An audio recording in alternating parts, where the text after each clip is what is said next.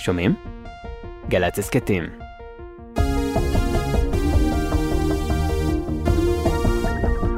גלי צה"ל, אנחנו מקווים שהטלפונים על מצב טיסה, כי אנחנו ממריאים.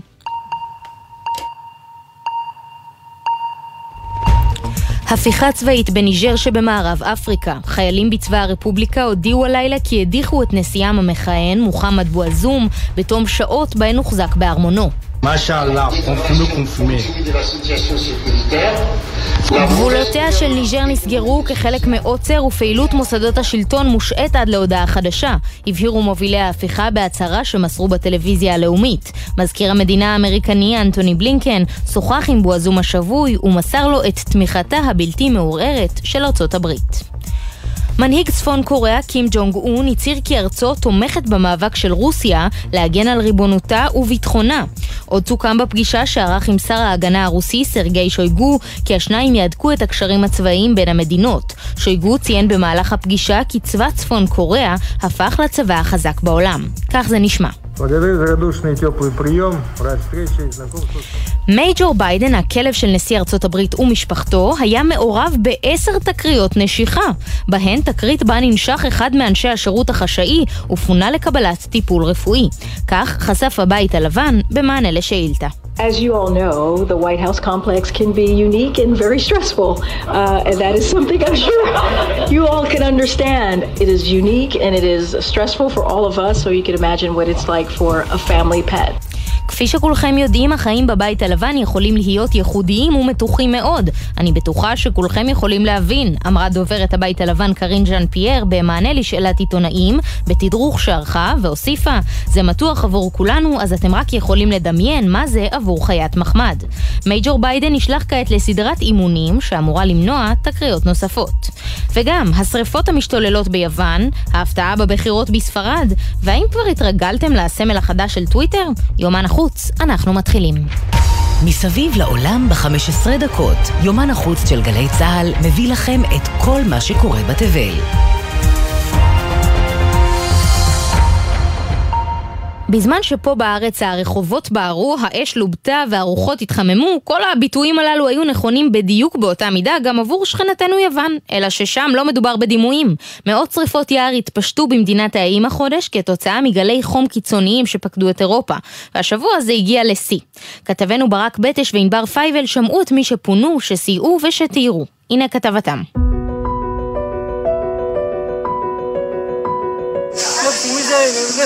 פינינו את הכפר, אין פה אף אחד. אנשים תמיד מוזמנים ויש לנו מקומות אירוח, אבל כרגע מסוכן ויש פה צוותי כיבוי שפועלים בשטח. כך מספר פולימרוס קסאריס, ראש עירייה בקורפו. שמש, ים, נופים יפים וחופש, זו בדרך כלל התמונה שמצטיירת כשאנחנו חושבים על יוון. אבל החודש התמונה הזו הוחלפה במראות אחרים לגמרי. עשרות שרפות הבעירו את המדינה כתוצאה ממספר גלי חום. באים קורפו, אביה ורודוס השתוללו שרפות קשות, ועשרות אלפי אנשים פונו מבתיהם. אנו בעיצומה של עונת השרפות, ואזורים שלמים של יופי טבעי, חורשות ויישובים נהרסו כליל. כתוצאה מכך, אנשים איבדו את פרנסתם, בתיהם, ומאות בעלי חיים חסרי ישע נהרגו. מספר קוסטיס גרימניס, פעיל אקלים בארגון הסביבה גרינפיס, שגר באתונה. הוא טוען, גורם המפתח בטרגדיה הזו, הוא חוסר הנכונות של כל הממשלות היווניות במשך עשרות שנים להגן על הטבע. פוליטיקאים יווניים לאורך ההיסטוריה עשו בחירות שהחריפו את שינויי האקלים. אחת התעשיות המרכזיות ביוון היא התיירות, שגם אנחנו הישראלים נהנים ממנה בעיקר בחודשי הקיץ. אנה מנשרוב טסה עם משפחתה לחופשה, וחזתה בקצב המהיר של התפשטות השרפות. בדרך למלון ראינו עשן בהרים, והנהג אומר, אל תדאגו, יש שריפות עכשיו כי חם פה אבל הכל בסדר. ואז אנחנו מגיעים למלון. תוך שעתיים פינו את כולם ורואים את האש מתקרב ומתקרב וזה הגיע ברגע בערב האחרון שאמרנו זהו אנחנו צריכים לברוח מפה. מלבד הישראלים שהגיעו לחופשה ביוון ונאלצו לחזור, יש מי שהגיעו מישראל במיוחד כדי לעזור במאמצי הכיבוי. קצין כבאות והצלה אלי כהן, מומחה לשרפות יער ושטחים פתוחים, השתתף במשלחת הישראלית לכיבוי שרפות ביוון. המראות שראינו לא היו קלים לצפייה, עשרות בתים שנשרפו עד היסוד, אלפי תושבים שפונו מבתיהם, חלקם נותרו חסרי כל, יערות ושטחי ענק שהפכו לשחורים, וייקח עוד שנים רבות לשקם אותם ולהחזיר להם את החיים. ראינו בזה משימה לאומית מהמעלה הראשונה, כחלק מהברית האזורית לערבות הדדית בין מדינות המזרח התיכון. גלי החום שפוקדים את אירופה בשבועות האחרונים הם רק ההתחלה. בעקבות שינויי האקלים, בעשורים הקרובים תהיה עלייה בתדירות של גלי חום ואירועי מזג אוויר קיצוניים, מה שמגביר את הסיכון להידלקות של שרפות ולהתפשטותן. ללא תוכניות היערכות והתאמה למשבר האקלים, המראות השחורים שאנו רואים היום ביוון לא יפסיקו להחתים את הנופים שלנו.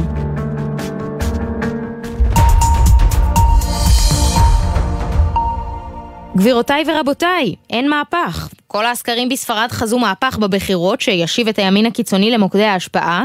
בפועל כנראה שמפלגת הקיצון בכל זאת תמצא את עצמה מחוץ לקואליציה, אבל בעקבות תוצאות צמודות במיוחד, גם זהותו של ראש הממשלה עוד לא ברורה. אז איך ייראה המשא ומתן בימים הקרובים ועד כמה תשפיע עליו עליית הימין ברחבי אירופה? הכתבה של שחר קנוטובסקי. ספרד הייתה מאוד ברורה בהחלטתה. הכריז ראש ממשלת ספרד ומנהיג המפלגה הסוציאליסטית, פדרו סנצ'ס, אחרי הבחירות. התבטאות אירונית משהו, בהתחשב בעובדה שהבחירות הצמודות הסתיימו ללא הכרעה מובהקת. מספר הקולות הגבוה ביותר ניתן דווקא למפלגה העממית השמרנית, לא מספיק קולות בשביל להרכיב קואליציה בעצמה. מנהיגה, אלברטו פייחו, כבר הכריז על מגעים עם מפלגות אחרות להקמת ממשלה. אבל מי שיצאה הכי מאוכזבת היא כנראה מפלגת הימין הקיצוני ווקס. הסקרים ניבאו לה מספר מנדטים שיספיק כדי למלא קואליציה בשיתוף פעולה עם המפלגה השמרנית בלבד, בצעד שהיה אמור להכניס מפלגת ימין קיצוני לממשלה, לראשונה מאז שנות ה-70. זה יום של דאגה כי לא השגנו את המטרה שלנו לבעוט את פדרו סנצ'ס מכיסאו. אמר מנהיג המפלגה סנטיאגו אבסקל. כמה מפלגות, גם מהימין, הודיעו שלא ישבו עם ווקס, שבין השאר מתנגדת להפלות, לזכויות להט"ב ולמאבק במשבר האקלים. רבים ראו את הפופולריות שצברה ווקס כחלק מגל עליית הימין ברחבי אירופה. מפלגות שלטון בהונגריה, יוון, גרמניה ואיטליה, שגם היו בקשר עם ווקס. אבל התוצאות, מסבירים המומחים, מעידות על תנועת מטוטלת ציבורית הרחק מהימין הקיצוני. This confirms it, the far right is losing steam in, in Spain, but actually has become irrelevant. It will play a much smaller role in the coming years in Spanish politics. התוצאה מאשרת את זה שהימין הקיצוני מאבד כוח בספרד ואף הפך ללא רלוונטי, מסביר האנליסט הפוליטי מיגל מורדו. הוא ימלא תפקיד קטן יותר בשנים הקרובות בפוליטיקה הספרדית. ועדיין האזרחים לא רגועים. נמנענו מאסון בדמות ממשלה פשיסטית, אבל אנחנו עדיין קרובים מאוד לאסון, כי יש סיכון שהבחירות עלולות לחזור על עצמן, חושש דיוויד אורטגה, תושב ברצלונה. גם עכשיו קשה לנבא מה יהיה אופי הממשלה שתקום בספרד, אבל נראה שרבים נושמים לרווחה, כשהמפלגה הקיצונית צפויה להישאר בחוץ.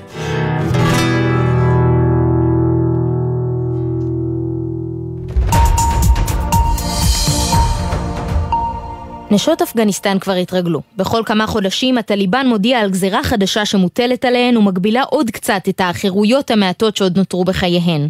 כבר לפני כמה שבועות הודיעו באפגניסטן שמכוני היופי של נשים ייסגרו, והשבוע החוק נכנס לתוקף. על האנשים שנאלצו לסגור את העסקים בהם השקיעו את כל חייהן, בכתבה שהכנו. כל מכוני היופי, מספרות הנשים ובתי העסק הקשורים בתחום הטיפוח ייסגרו. האיסור הזה שחוקק הטליבן נכנס השבוע לתוקף רשמית. לא נשמע כמו מכה כואבת מדי עבור הנשים האפגניות, שכבר נאסר עליהן ללכת למרחקים ארוכים ללא ליווי של גבר וללמוד באוניברסיטאות. אלא שדווקא הצעד הזה שבר את הלב של חלקן יותר מכל דבר אחר.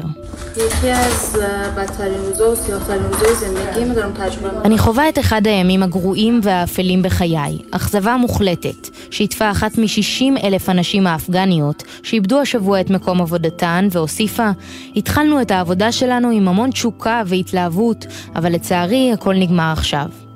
יום לפני שהאיסור נכנס לתוקף רשמית, מכוני היופי כבר הגיפו תריסים, הציוד נארז בארגזים, והעובדות נשלחו לביתן. אני מבקשת מהטליבן להפסיק להטריד נשים, במיוחד אלו שסבלו הרבה כדי לעמוד על הרגליים. הפצירה עובדת במכון יופי בעודה מסדרת בארגזים תכשירי שיער ומגבות, וקראה, בבקשה תנו לנשים לעבוד, נשים הן חצי מהחברה. הגזירה הזו היא לא רק פרידה ממפעל שהושקעו בו עשרות שנים, היא גם כלכלית. בעולם שבו כסף קונה עצמאות, עשרות אלפי נשים אפגניות נותרו קצת פחות חופשיות. הדרך היחידה שיש לנו היא לברוח, לעזוב למדינה שבה נוכל לחיות חיים טובים. אמרה אותה עובדת, בעודה אומרת שלום גם לאחד המקומות הבודדים בו נשים יכולות היו להיפגש זו עם זו באפגניסטן החונקת שיוצר הטליבן.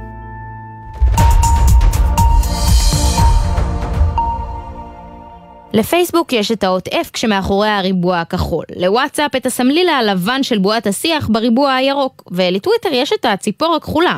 עד השבוע.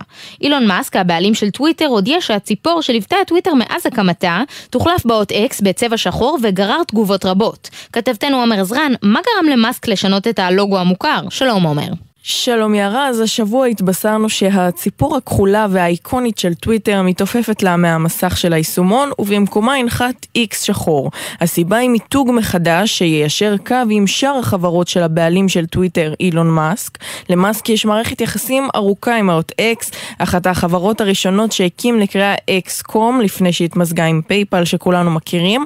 חברת החלל שלו נקראת SpaceX, ומוקדם יותר החודש הוא הכריז על הקמת חברת בינה מלאכותית חדשה בשם XAI. גם לטסלה יצרנית המכוניות החשמליות שהוא עומד בראשה יש מודל בשם X. מאסק קיבל לא מעט החלטות שנויות במחלוקת מאז שרכש בשנה שעברה את טוויטר עבור יותר מ-40 מיליארד דולר, אבל זו כנראה אחת ההחלטות המהותיות ביותר. הציפור הכחולה הזו מלווה את טוויטר מאז הקמתה והפכה למוזוהה מאוד עם היישומון, ואם במסך של הטלפון שלכם עדיין מופיעה הציפור הכחולה, תדעו שזה לא יימשך לעוד הרבה זמן. עד כה הלוגו יתעדכן למשתמשים בדפדפן, ובקרוב יתעדכן גם למשתמשי היישומון.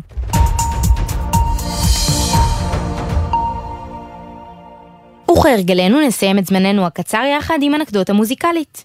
לכל אלו שבדיוק באמצע שהם חוצים במעבר החצייה, הרמזור תמיד מתחלף מירוק לאדום, אולי שווה לשקול רילוקיישן לבריטניה. שם החליטו השבוע להוסיף שנייה לפרק הזמן שבו הרמזור ירוק, והוא יעמוד כעת על מעט יותר משבע שניות.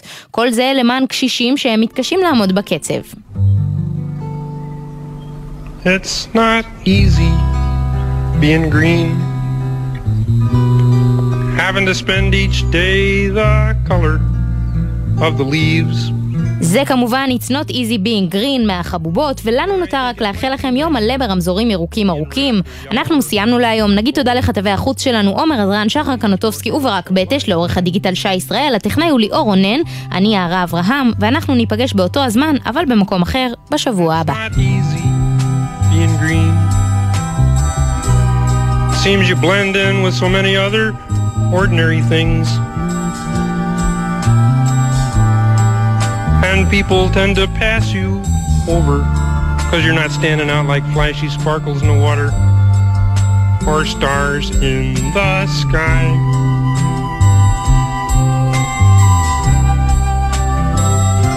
But green's the color of spring, and green can be cool and friendly like.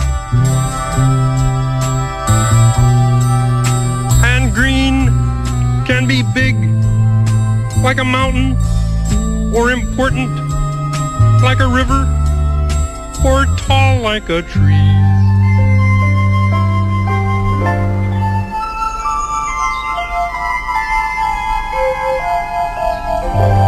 When green is all there is to be, it could make you wonder why why wonder? Why wonder? I'm green, it'll do fine. It's beautiful. And I think it's what I want to be.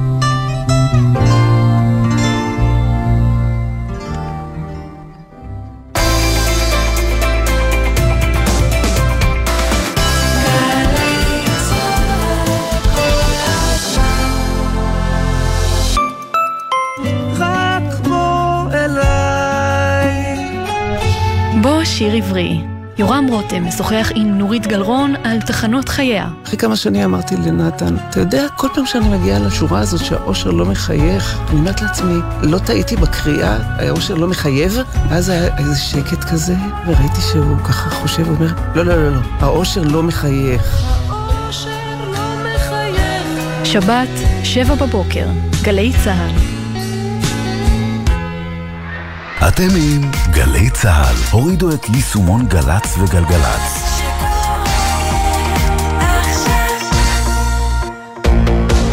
מיד אחרי החדשות, עידן קבלר ואורי אוזן.